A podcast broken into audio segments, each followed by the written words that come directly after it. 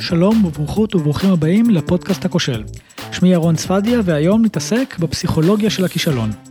אנחנו מתעסקים בכישלונות כבר הרבה זמן, אבל עוד לא עצרנו לחשוב על מהם התהליכים הפסיכולוגיים והנפשיים שעוברים עלינו במהלך כישלון ובהתמודדות עם כישלון. היום איתנו בת חן שניידר, פסיכולוגית קלינית, שתשתף אותנו במאפיינים הפסיכולוגיים של ההתמודדות עם כישלון. ונכון, הרבה מזה, כמו הרבה דברים בפסיכולוגיה, מתחילים מהילדות. אבל בת חן גם תציע דרכים אופרטיביות ממש להתמודדות עם כישלון. וגם נלמד איך קרמבו קשור לזה. תהנו. מאיפה זה מתחיל? מאיפה מגיע לנו העולם הזה של... אה, ההגדרה הזו בכלל של כישלון, כישלון לעומת הצלחה? אני חושבת שכל המקומות האלה של המגירות בראש, מקורם אה, בילדות, זה אומר בילדות, זה מאוד מאוד לא יעיל ולא אבולוציוני, שנתחיל להסביר לילד כל דבר אלף פעם, אז בעצם המוח מתוכנת ככה, שהדברים, החוויות המוקדמות שלנו, נצרבות מאוד מאוד חזק בתודעה, וזה חלק מהדבר המאוד מאוד קשה, שאנחנו יכולים לחוות כל מיני דברים מסוימים שליליים בילדות, ואחר כך להתקשות להשתחרר מהם. והסיבה היא שבעצם משהו נצרב לנו עמוק בתודעה, כי זה בעצם לא יעיל לבוא לילד ולהגיד לו כל פעם, זה שולחן, זה שולחן, זה שולחן, אנחנו צריכים שיהיה לו כזה הפנמה מאוד מאוד טובה, והוא מפנים באופן גורף ולא סלקטיבי את הכל, גם את החלקים אה, השליליים. ובעצם הוא מפנים גם את החוויות שקורות לו, גם את הדינמיקה עם ההורים, שזה משהו שנכנס הרבה פעמים גם לטיפול, ובעצם הוא מפנים גם את המגירה הכללית שנקראת מי אני, או מה הערך שלי.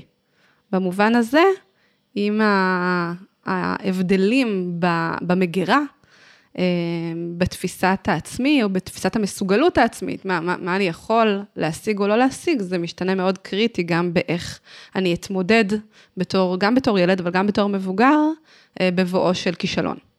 בעצם, אה, אולי זה לא מפתיע, הרבה אנחנו חוזרים לילדות שלנו ולהורים שלנו ואיך נדפקנו או לא נדפקנו כילדים, וזה מה שמחז... מה שאנחנו היום בעצם. כן, אבל עם איזושהי כוכבית קטנה, אני חושבת שזה לא באמת רק קשור לזה, זה אומר, ילד הוא לא רק סביבה, הוא גם תורשה, והוא גם דברים כלליים שלא קשורים להורים. זה אומר, ברור שאם אני אפילו בתור ילד, ילד חולני, והרבה פעמים אני לא יכול ללכת לדברים, ולא יכול, ואפילו לא מרגיש טוב, אז זה ברור שזה גם אה, משפיע על החוויה שלי. אה, וגם על ההרגשה של המסוגלות שלי. וגם עם הדברים שקורים לי, שלא, למשל, אה, נכנסתי לכיתה אה, ואין הרבה ילדים מה typecast שלי, כי אני בשכונה מסוימת או whatever, אז אני אחווה את עצמי כמשהו שהוא יכול להיות עם ערך נמוך, באופן שהוא לא קשור להורים, אבל הוא כן מכניס איזושהי מגירה פנימית לגבי איך אני תופסת את עצמי.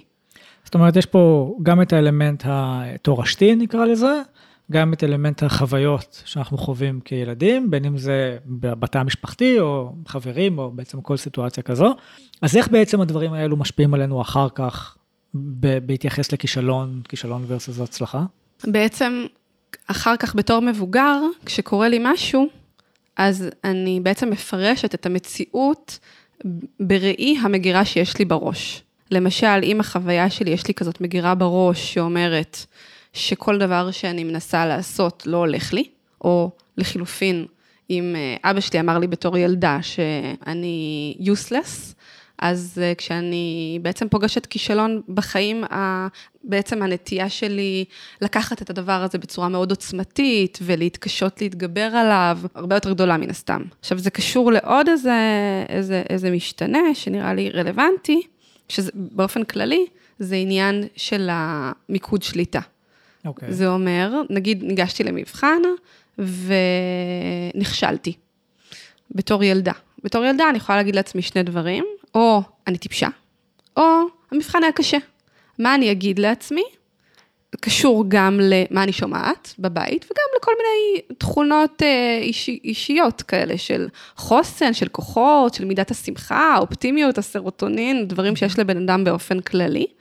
וברור שאם אני חווה את הכישלונות או כל דבר רע שקורה לי כקשור אליי ואומר עליי במישרין, ואם אני לא, לא, לא יודעת מה, היה לי ריב עם חברה, אז זה בגללי וכולי וכולי, אז גם אני אקח בתור מבוגרת גם כישלונות בצורה שלילית. יש, אה, אה, עשינו ראיון עם ורד בוסקילה, שייטת אולימפית, והיא אמרה שהיא נורא הייתה רוצה שהילדים שלה יעסקו בספורט גם כן, יש לה ילדה אם אני לא טועה, שהיא תתעסק בספורט, לאו דווקא ספורט תחרותי, אבל מתוך העניין של במרכאות חשיפה לכישלון. זאת אומרת, כי במהלך הספורט היא תחווה המון המון דברים, ש... וגם כישלונות, ואז היא תגדל להתמודד עם זה. את חושבת שיש בזה משהו? יש את המושג הזה של לחשוף אנשים לכישלונות בשלב מוקדם? אני חושבת שזה נורא קשור למידת החוסן של הילד, וגם לכמה החוויה מבחוץ היא, היא קשה וטראומטית. זאת אומרת, זה כמו המשפט הזה, אה, שכל דבר שלא הורג אותך מחשל אותך. תלוי. זה למשל כמו מטאפורה של, אה, של רכב ושל דלק. אם יש לי רכב והוא במצב טוב ויש לי דלק, ואז אני פוגשת איזשהו הר, איזשהו אתגר מאוד גדול, אה, אז גם אם יש תקלה קטנה, אני טיפה אדרדר אחורה ואני אמשיך, אבל אם הרכב שלי טרנט וכבר הכל על הג'אנטים, אז זה באמת יכול לגרום לי אה, ממש לקרוס. Mm-hmm. אז אני חושבת שגם הכישלונות או החשיפה, בעצם כל ילד נחשף לכישלונות באופן אה, נורמלי בחיים.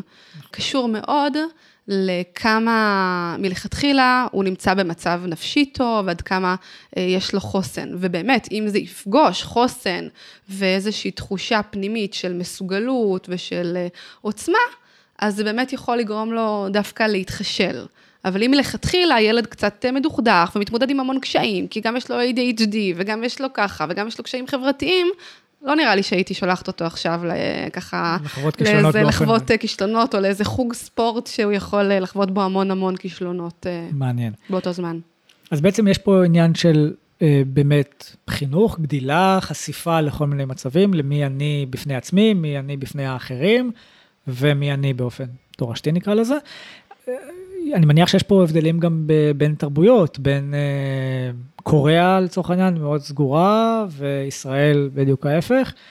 אני מניח שזה משפיע גם על זה בצורה, בצורה מסוימת. הדוקטורט שלי בנושא הזה, כן, במקרה, במקרה הכינו אותי מראש, במקרה. אמ, והוא חקר כל מיני דברים, אבל בין השאר את הבדלים בין, אה, בין תרבויות. ובעצם יש הרבה מחקרים שתומכים בזה שתרבויות אה, מערביות, הם, אה, זה בעצם גישות יותר אינדיבידואליסטיות, שמכוונות יותר למטרה ולהישגיות, ובניגוד לזה, דתי, אה, תרבויות שהן יותר קולקטיביסטיות, כמו תרבויות המזרח, וכמו למשל אנשים יותר דתיים, או קיבוצים, דברים כאלה שהם יותר קולקטיביסטיים מבחינת הדינמיקה בין אנשים, בעצם הרבה יותר שמים דגש על הקשר ועל המעורבות הבין-אישית, ופחות על הישגים אינדיבידואליסטיים. Mm-hmm. ואז במובן הזה, אה, אנחנו כ... כתרבות מערבית מכוונת הרבה יותר אה, להצלחה והרבה יותר אה, למשהו כזה. פרפקציוניזם? פרפקציוניזם, וגם בכלל, אתה רואה, רואים ילדים מגיל נורא נורא צעיר, הם רוצים להצליח בכל דבר. אה, יש גישות שהן באמת אחרות, כמו גישות אנתרופוסופיות, אה, שבעצם לא מכוונות בהכרח אה, להישגים או להצלחה, ומקדשות דברים אחרים.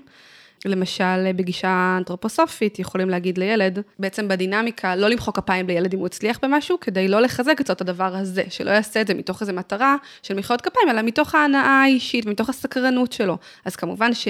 ילד שמוחאים לו כפיים כל הזמן, ואז פתאום הוא ייכשל, הוא ייקח את זה בצורה קשה. אפילו ככה חשבתי על, ה... על כל מיני שירי מורל שאני זוכרת מהתנועת נוער, אמ, שבאמת לוקחים ילדים נורא נורא קטנים ושרים כל מיני שירים כאלה נורא מיליטנטיים, כן. ויש כאלה את השיר אה, אה, שאני זוכרת שכזה בכיתה, אה, ארבע, חמש ושש, כולם עולים באש וכל מיני דברים כאלה, שיכולים לשיר את זה ביסודי ובגיל גן, שמנצחים, מפסידים, מחניים, כדורסל, אז ברור שכל הדבר הזה אה, גורם לאיזושהי תחושה שבעצם אני שווה אם אני מנצח, ואז אם קורה לי במהלך חיים, ותמיד יקרה לי, שאני אפגוש כישלון, אז זה מביא אותי לחוויה של בעצם איזשהו... איך זה יכול להיות? ו...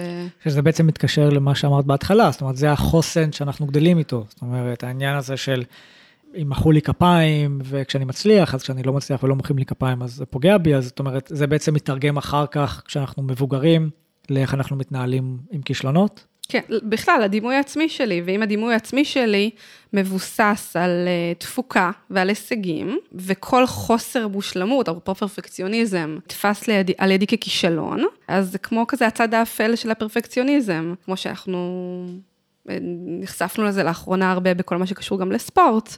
שזה יכול בקלות להביא לאיזושהי חוויה של אה, פגיעה בדימוי העצמי, והרבה פעמים לפרישה וכאלה, כי כבר אני מעדיף לא לנסות מאשר להיכשל. אז כבר עדיף להימנע מלכתחילה, ורק לא לחוות את החוויה הזאת. בעצם, אה, נקרא לזה הימנעות מבושה. כן. אני חושבת שבושה בכלל היא רגש מאוד מציף ומאוד קשה, ובעצם אם אני, אם אני קודם כל, אם אני רגיל יותר לחוות בושה, אז אני פחות אנסה בכלל דברים מלכתחילה, כי אני לא רוצה להיות במגע עם הרגש הזה. ואם כבר ניסיתי ולא הצלחתי, אז ישר אני אחזור חזרה לקונכייה. Mm-hmm. ובעצם זה קשור גם לתפיסות העצמיות של מה זה הצלחה ומה זה כישלון. זה אומר, בטיפול, למשל, אנחנו נבוא ונדבר על זה שלפעמים ההצלחה יכולה להיות עצם ההתמודדות, בלי קשר לתוצאה. לתוצאה. האובייקטיבית. כי בעצם עצם ההתמודדות מאפשרת אחר כך גם חוויות נוספות, וגם בכלל להיות בעולם. כי ברגע שאני מתביישת ואני בכלל נמנעת ולא מנסה, או אפרופו ספורט פורשת, אז אני בעצם מתכנסת בתוך עצמי, ואין לי אפשרות אה, להיות במגע עם החיים, שהחיים מזמנים גם את הרגשות השליליים. ב Fuckup Nights הגדרנו עם השנים שיש בעצם שני סוגי כישלונות. יש כישלון אחד שהוא כישלון אובייקטיבי, לצורך העניין הפסדתי 100 מיליון דולר, ויש כישלון שני שהוא סובייקטיבי, שאולי כלפי חוץ הוא לא נתפס ככישלון, אבל כלפי פנים, אני עצמי, אני מרגיש הכי כישלון בעולם.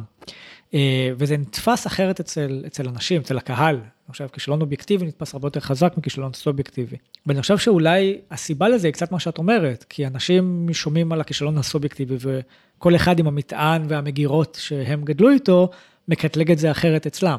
כן, כן. אני חושבת שהרבה פעמים גם בטיפול, מישהו יכול לבוא ולדבר על איזשהו אה, כישלון נורא, נורא חמור אצלו, וגם צריך ככה להיכנס לנעליים כדי להבין למה מה, זה בכלל מה, כישלון. מה הדרמה, כאילו, עד שאתה בעצם מבין, אה, במיוחד עם אנשים פרפקציוניסטים, שלפעמים יכולים להיכנס למצבים נפשיים מאוד מאוד קשים, על רקע באמת דברים שמבחינה אובייקטיבית הם לא דרמטיים. בואי נפתח אולי דלת לעניין של ההתמודדות עם כישלון, אז לצורך העניין, אם אנחנו מבינים שזה הרבה תלוי באיך גדלנו, על כל המשתנים השונים של זה.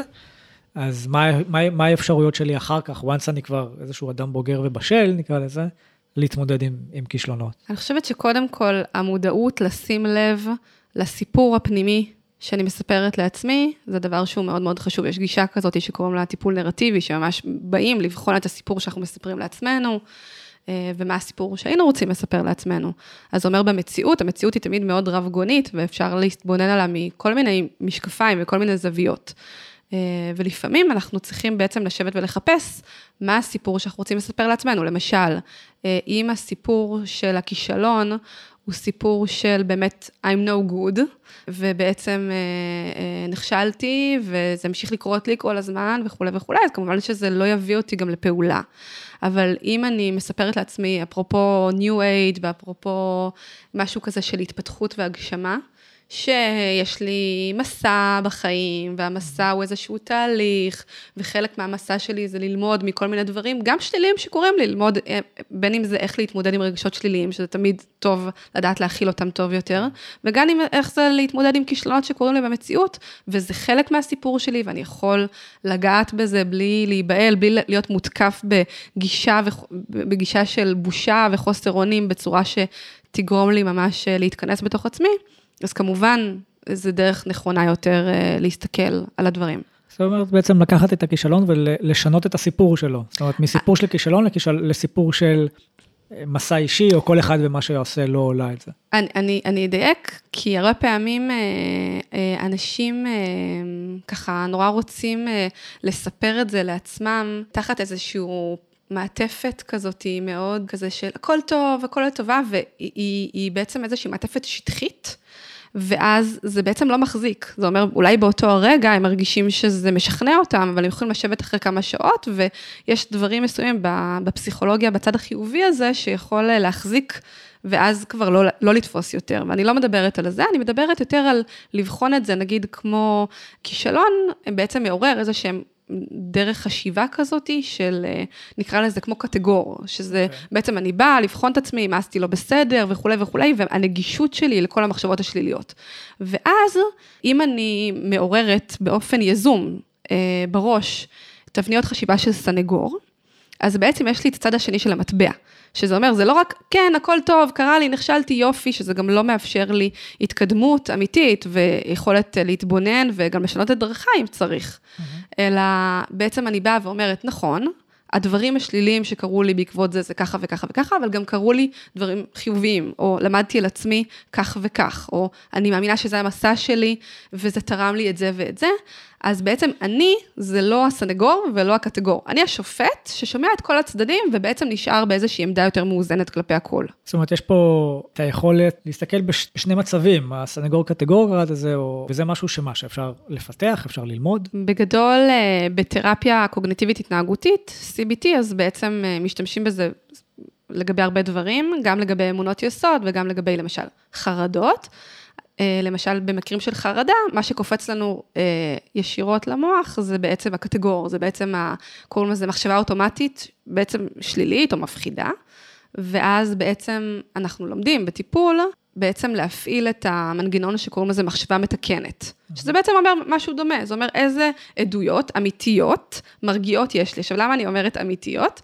כי בעיניי, כשאתה בא להתמודד עם נושאים מרכזיים, כמו החיים שלך, וכישלונות, והצלחות, וחרדות, אתה צריך לחשוב על זה בצורה רציונלית ואינטליגנטית, ולא רק אה, כזה לטייח את זה. Mm-hmm. אז במובן הזה, זה ממש, זה ממש דרך חשיבה, אה, זה כמו דיונים בפולמוסים אה, פנימיים, שבטיפול אתה עושה את זה עם המטפל, אתה יכול לעשות את זה גם בשיעורי בית, ואז, אז במובן הזה, אם קרה לי כישלון, אני מנסה באופן יזום, אפילו בכתיבה, לכתוב את, בעצם את כל צידי המטבע, ואז להתבונן על זה אה, מהצד. אני חושבת שבכלל היכולת להפגין גמישות פסיכולוגית או גמישות, גמישות קוגנטיבית, אגב אה, כישלון, זה איזשהו אה, משתנה ממתן בהתמודדות עם כישלונות. כשאת אומרת גמישות פסיכולוגית, זה היכולת להסתכל מצד אחד ואז מצד השני. כן, מכל הזוויות. אם אני תקועה רק באופן אחד להסתכל על המקרים, למשל, עוד פעם, העסק שלי קרס, ואני רואה את זה רק ככה, ואני רואה את זה כקשור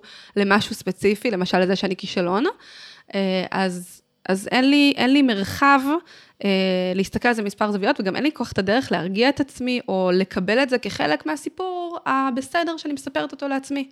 ולעומת זאת, אם אני יכולה לזוז ולהגיד, כן, באמת היה פה את זה, אבל היה גם קורונה, והיה גם אה, דברים שלא ידעתי, כמו כל בעלת עסק אה, ראשוני אה, על, על עסק ועל אה, עולם העסקים ועל איך להצליח, ועכשיו רכשתי את זה כתוצאה מזה, זה כבר מאזן אותי, אבל היכולת הזאת להסתכל על מספר זוויות היא דבר שאין לכולם, זה אומר משהו שאנחנו מנסים לפתח, והנוקשות היא מאוד מאוד כובלת אותנו בלהתמודד בעצם בצורה הכי בעייתית עם כישלונות. כשאת אומרת נוקשות, הכוונה היא למה? חד-ממדיות. כאילו להסתכל נגיד על, על הסיפור, כאילו זה, זה הסיפור, יש רק את זה ב... יש רק אמת אחת כביכול. כן. שזה בעצם מה, זה מתקשר למה שאמרת בהתחלה, לעניין הילדות, זאת אומרת, אם גדלתי בתפיסה שאני כזה או כזו, אז אחר כך יש לי איזושהי נוקשות שקשה לי להשתחרר ממנה, בהשטחה כמובן. זה גם כמובן. קשור למ, גם, גם לזה, גם למודל שיש לי. זה אומר, אם שמעתי הרבה את אימא שלי ואת אבא שלי מדברים, למשל, אה, רבו עם אה, אחד עם השני, או עם מישהו אחר, ואז אמרו, כן, אני ממש ממש כועסת עליו, אבל אני נורא אוהבת שהוא עושה גם את זה וכולי, אז זה גם גורם לנו להתפתח בכמה כיוונים, וגם בכלל, אה, היכולת שלנו לעשות איזושהי הפרדה קוגנטיבית, זה אומר להבין שהמחשבות שלנו זה לא האמת וזה לא העולם, אלא זה רק איזשהו אה, מחשבות, ואז להסתכל עליהן ולבחון אותן, ולבוא ולהגיד, כן, אני מסכים עם המחשבה הזאת, אני לא מסכים איתה, זה אומר, המרחק הזה שיש לנו מול המחשבות, הרבה פעמים הוא הדבר שמייצר איזושהי גמישות. כי אני יכול לבחון אותם, אני יכול להגיד אם אני מסכים איתם, אני יכול...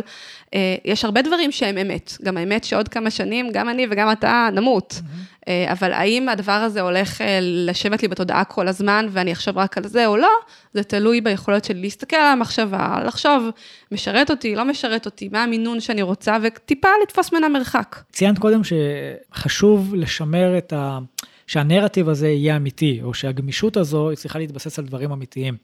אני חושב שזה משהו שהוא לא קל, כי הרבה פעמים אנחנו יכולים אה, להיכשל ולהאשים אחרים, למרות שאין שום, לאחרים האלו אין שום נגיעה בסיפור. זאת אומרת, העניין הזה של לשמור על זה אותנטי, אמיתי, הוא גם לא משהו קל, אני חושב, בטח במצבים קשים כמו אחרי כישלון כואב. אני חושבת שאנחנו מדברים על דברים שונים, אתה מדבר על, ה, על האותנטיות, שיש לי כבר מה להגיד על זה, אבל אני יותר דיברתי על החלק הזה של, אני קוראת לזה, לא יודעת מה, האינטליגנטיות. זה אומר, הרבה פעמים אנשים יכולים כזה, כמו להיעזר בספרי אה, עזרה עצמית או משהו כזה, או לשמוע איזה מנטרה כזאת איפשהו, ואז לבוא ולהגיד, אה, ah, טוב שנכשלתי, כי עכשיו אני יודע המון דברים על עצמי, למשל, אבל זה לא מחזיק. ואז בעיניי, החלק הזה, כמו הקטגור והסנגור, זה בעצם להתייחס באיזושהי גישה באמת חושבת, ובאמת כאילו לתת על זה את הדעת, וכאילו, אה, כי רוב האנשים, אני, אני קוראת לזה סוגסטיות, כן, אבל כאילו, הדברים האלה, השטיקים האלה לא מחזיקים אצלם הרבה זמן מעמד. אז אנחנו צריכים באמת להתייחס לזה בצורה, ואין מה לעשות, גם בזמנים הכי קשים, אם אני באה ואני באמת מסתכלת על זה מכמה זוויות, וכתבתי לעצמי מחברת. מה הסנגור היה אומר, מה הקטגור היה אומר, ויש לי כמה דברים, אז אני גם יותר משתכנעת, זה יותר עושה לי שכל גם לאורך זמן. כי זה תהליך בעצם, התהליך מאפשר את ה... עכשיו, את ההבנה של הדברים. כן, עכשיו מה, שרצית, מה שאתה התייחסת אליו זה הנושא הזה של האותנטיות, של כמה אני מתחבר באופן אישי לדבר, כמה אני מרגיש שהדבר הזה אמיתי. והאמת היא שכשאנחנו מנסים לעזור לעצמנו, ואנחנו באותו רגע חווים דכדוך או כעס, אז לפעמים אנחנו קצת מעוותים את המציאות, וה, והדברים האלה, ההגיוניים, יכולים לא לגעת בנו במיוחד. אה, אני חושבת שזה, שזה משהו שהוא קורה, ואז לאט לאט, כשאנחנו טיפה נרגעים, אנחנו יכולים להתייחס לזה. זה אומר, הרבה פעמים יכול, אנשים יכולים לבוא ולהגיד, עשיתי רשימה של אה, מחשבות מתקנות, או דברים ש... ואני מרגיש שאני סתם אה, אומר את זה לעצמי, אבל עם זה שהם קצת תפסו מרחק מהכישלון, או קצת נרגעו, פתאום הם אומרים, רגע, אבל באמת, באמת, זה באמת נכון. זאת אומרת, יש פה גם אלמנט של, של זמן.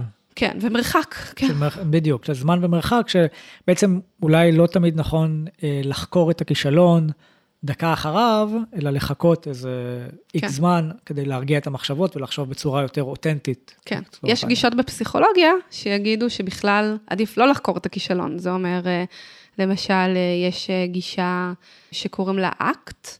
Okay. אוקיי. שזה בעצם טיפול אה, בקבלה ומחויבות, שזה אה, דור חדש של ה-CBT, וזה מושפע הרבה מהבודהיזם, שבעצם אומרת, אתה צריך לעשות קבלה רדיקלית למציאות החיצונית והפנימית. זה אומר, דברים קרו לך, פשוט לקבל אותם. וגם לגבי המציאות הפנימית, זה אומר, יש לי, יש לי מחשבות כאלה, אני מרגיש רע עם עצמי, אני פשוט לקבל את זה שזה המציאות הפנימית, וכמו שאני לא קמה בבוקר ומתחילה להיאבק עם מזג האוויר, אני לא נאבקת גם לא במזג האוויר הפנימי וגם לא במציאות החיצונית. אז זה אומר, יש גישות שיגידו מלכתחילה, כדאי לא, לא להשקיע שם אנרגיה ב, בלהסתכל על הדברים ולעשות כזה כמו ניתוח שלאחר המוות מהמקום הפנימי הרגשי, ובעצם בגישה הזאת, כל האנרגיה שאנחנו כאילו חוסכים בחלקים האלה של המאבק בנפש והמאבק במציאות, אנחנו אה, נשקיע אותו במחויבות שלנו לערכים של עצמנו. למשל, אם נכשלתי בדוגמה של העסק, mm-hmm. אני אשים לב למה הערכים הפנימיים שלי, דברים שאני מעריכה, כמו עשרת הדיברות הפנימיים שלי, שאחריהם אני יודעת שאני מרגישה גאווה, כמו למשל התמדה, ואז אני יכולה לבוא ולהסתכל ולעשות עם עצמי חושבים ולהגיד, היי, נכשלתי בעסק, כי באמת לא מספיק התמדתי, לא מספיק השקעתי, לא מספיק הבעתי חריצות, ואז האנרגיות שלי לא ילכו לניתוח לאחר המוות, אלא באמת, לאוקיי, אקט, מה, מה אתה יכול מה לעשות יכול כדי, לעשות? כדי אה, לעשות דברים שהם יותר קרובים לערכים שלך. ולא ככה להיתקע רק בשלב הזה של... אה, זאת אומרת, זה ממש אה, גישה של להסתכל על הכישלון, לא בהיבט, סליחה, של של הכישלון, אה, של התוצאה הסופית שלו, אלא במה הערכים שלי שבאו לידי ביטוי או לא באו לידי ביטוי בסיפור הכישלון, ואז את זה כן. בעצם לקחת ולעשות עם זה משהו. נכון, זה, זה כאילו אני קצת נותן לעצמי את הציונים. זה לא לתת לעצמי ציונים במובן הזה של עובר, לא עובר, אבל זה כן נותן לעצמי את השליטה.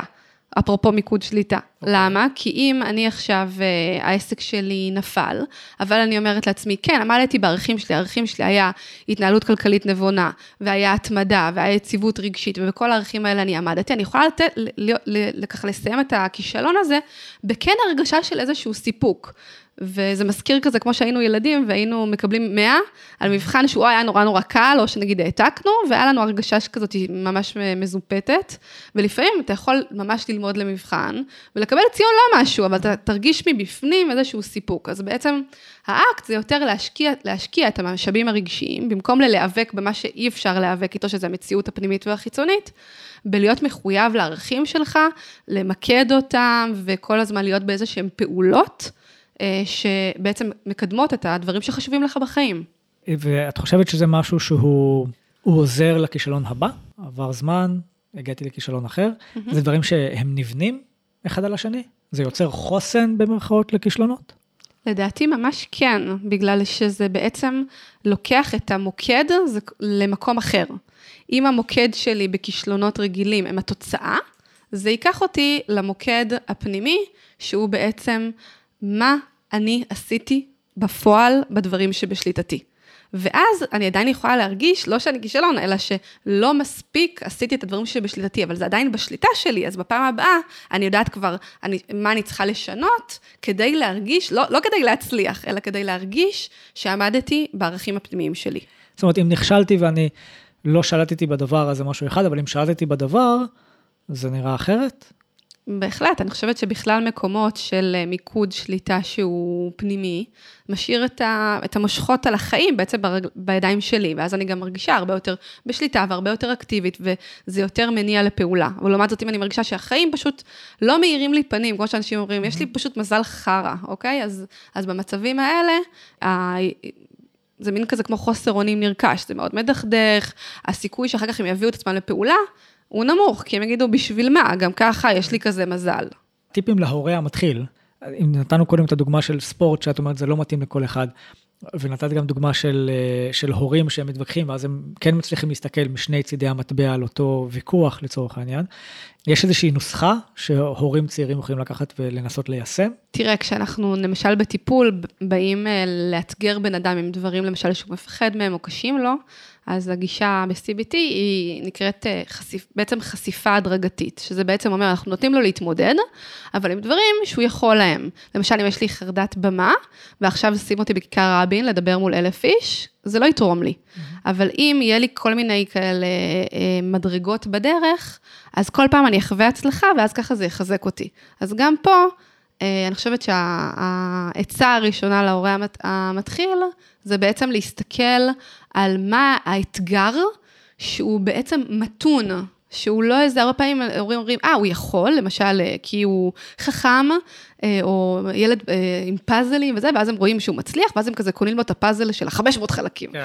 אז לא, כאילו יש משהו בלחוות איזשהו באמת אתגר, אבל שהוא מתון ואתה יכול, או שמחזק איזושהי תחושה, תחושה פנימית של מסוגלות ושל חוסן. בדוגמה של הפאזל, אם, אם הילד או הילדה לא מצליחים, האם לתת להם להתבוסס בזה רגע, ולחוות באמת את חוסר ההצלחה של הפאזל, או לעזור להם כדי להביא אותם לעניין של הצלחה ושל תמיכה בעצם וכולי?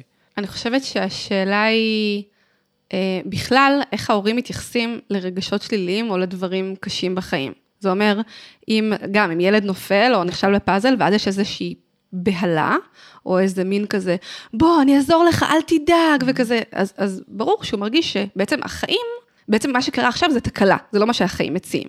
אבל אם ההורים כאילו שומרים על איזשהו קור רוח, ואומרים, כן, זה קורה, זה קורה גם לי בעבודה, אה, ואז אה, יכולים להציע, אפרופו מה שאמרנו מקודם על זה שילדים הם כזה מאוד מהופנטים להורים, אז הם יכולים להשתמש בזה לטובה. זה אומר להגיד, אה, למשל, כמו משפט, כמו כל דבר שמנסים מספיק פעמים, בסוף מצליחים. אז אם לילד יהיה את המשפט הזה בראש, אז גם כשהוא יפגוש קושי, הוא לא יהיה ממש בבהלה. אבל אם הורה שהוא רואה אותו ככה מצ... לא מצליח עם הפאזל, וישר כזה, אל תדאג, אני, אני אעשה לך, או אה, אוי, אל תבכה, או... אז זה מה שהוא קולט.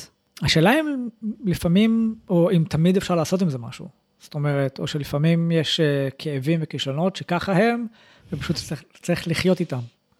אה, זה ממש, זה ממש עניין של השקפה. אני חושבת שאם הייתי חושבת שזה נכון, אז לא הייתי מקדישה המון המון המון המון שנים ללמוד פסיכולוגיה, ולא הייתי מעבירה בזה את ימיי וחיי.